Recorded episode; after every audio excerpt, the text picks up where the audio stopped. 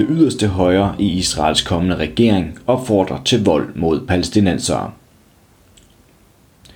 Mens fokus er på krigen i Ukraine, er store dele af den vestlige verden tavs om palæstinensernes forfærdelige situation. Det bliver der i dag skabt fokus på ved FN's årlige begivenhed, International Dag for Solidaritet med det palæstinensiske folk. Alene i november er fem palæstinensiske børn blevet dræbt af israelske besættelsesstyrker på Vestbreden, herunder den 16-årige dreng Ahmad Shaheda, der blev skudt i hjertet i sidste uge, skriver netmediet Electronic Intifada.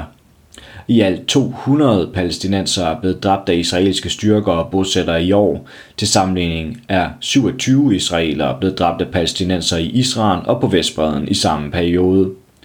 De mange drab finder sted, mens Israel er ved at danne en ny regering bestående af en højrefløjskoalition, som den palæstinensiske befrielsesfront parentes PLO beskriver som fascistisk. Det bekymrer PLO, at Israels nye regering ser ud til at blive den mest højredrejede og racistiske nogensinde. Den kommende regeringsprogram bygger på aftaler mellem fem partier, anført af det konservative Likud-parti og premierministerkandidat Benjamin Netanyahu, der sejrede ved parlamentsvalget den 1. november.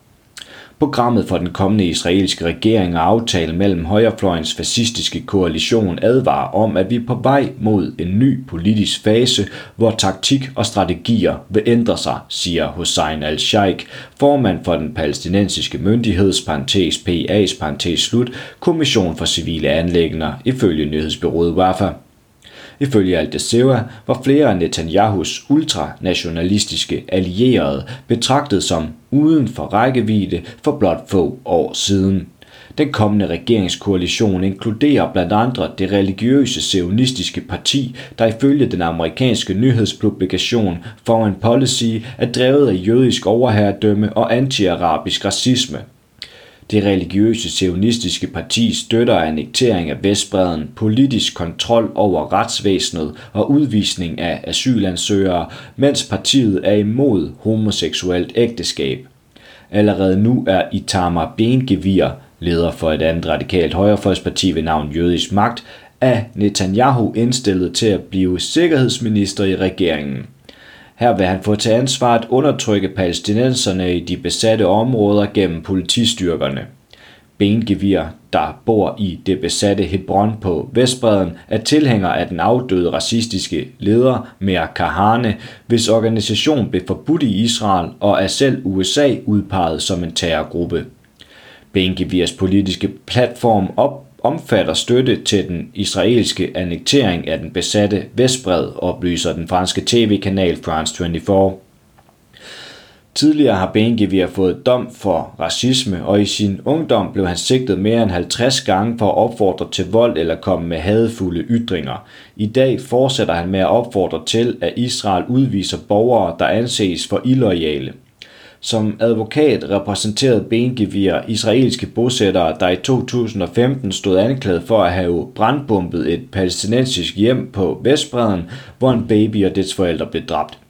Bengevir fører politik på, at Israel onsdag i sidste uge blev ramt af et terrorangreb ved et busstopsted, hvor en teenager blev dræbt. Ingen palæstinensiske, palæstinensiske fraktioner har taget ansvaret for bombeattentatet, men i flere udtalelser fra forskellige palæstinensiske modstandsorganisationer bliver attentatet sat i sammenhæng med Israels igangværende forbrydelser mod det palæstinensiske folk, herunder bosættervold og angreb på hellige steder. Men Bengivir lover hævn over for gerningsmændene, som han mener er palæstinensere. Han besøgte gerningsstedet for bombeangrebet i sidste uge og lovede, at Israel vil jage de skyldige og opfordrede til at gå fra hus til hus på Vestbreden for at finde våben og genskabe vores afskrækkelseskraft ved at slå ned på palæstinensiske modstandsfolk. Vi skal vende tilbage til de målrettede drab. Vi skal indføre udgangsforbud i den landsby, som terroristerne kom fra, sagde Bengevir ifølge Electronic Intifada. Bengevir ledte få dage senere en march for 32.000 hævnløse bosættere og marcherede under politieskorte ind i centrum af Hebron på den besatte Vestbred, hvor palæstinenseres butikker og huse blev angrebet, skriver netmediet Middle East Eye. Under en bosættermarch i Øst-Jerusalems bydel Sheikh Yahar i sidste måned viftede Bengevir med en pistol og kom med en opfordring til betjente og soldater.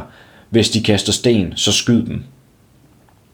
Pressesekretær i det hvide hus, Karen Jean-Pierre, siger, at USA fordømmer terrorhandlingerne i Israel og tilføjet, at Washington har tilbudt al passende bistand til Israels regering, mens den efterforsker angrebet og arbejder for at bringe gerningsmændene for retten.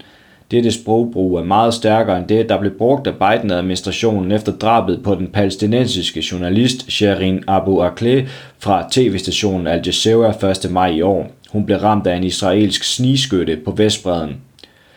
Vi har fortsat drøftet vigtigheden af ansvarlighed med Israel for at sørge for, at der indføres politik og praksis, lød reaktionen fra Ned Price, talsmand for USA's udenrigsministerium. Navi Pillay, formand for en FN-undersøgelseskommission om Israels aktiviteter på Vestbreden, giver udtryk for, at det er dobbeltmoralsk, at FN fordømmer Ruslands annektering af områder i Ukraine, men ikke Israels annektering af Palæstina. Et hvert forsøg på ensidig annektering af en stats territorium fra en anden stats side er en krænkelse af international lov, siger Pillay ifølge den israelske avis Times of Israel. Hun opfordrer til, at FN anvender de samme principper for annektering, uanset om annektering foregår i Ukraine eller i Palæstina. Også FN's særlige rapportør for retten til boliger, Balakrishnan Raja Gopal, understreger dobbeltmoralen i sin rapport, som blev leveret til FN's generalforsamling i sidste uge. Den russiske aggression mod Ukraine er blevet mødt af en hidtil uset international fordømmelse, og den er blevet efterforsket, og der er taget skridt til at retsforfølge skyldige igennem den internationale straffedomstol. Men det kan ikke benægtes, at de samme skridt åbenlyst mangler i andre humanitære kriser, som i Afghanistan og Palæstina, skriver rapportøren. Balakrishnan Rajagopal tilføjer, at Israels regime med sin systematiske raceundertrykkelse og diskrimination har betydet, at palæstinensiske hjem er blevet ødelagt. Det er ændret mindre end apartheid. Du har lyttet til en artikel fra Arbejderen. Abonner på vores podcast på iTunes, eller hvor du ellers hører din podcast. Du kan også klikke ind på arbejderen.dk for meget mere journalistisk indhold. Du er også velkommen til at følge Arbejderen på YouTube, Facebook, Instagram eller Twitter, samt tilmelde dig Arbejderens daglige opdatering på Messenger. Vil du i kontakt med redaktionen, kan det ske ved at sende en mail til redaktion Tak fordi du lyttede med.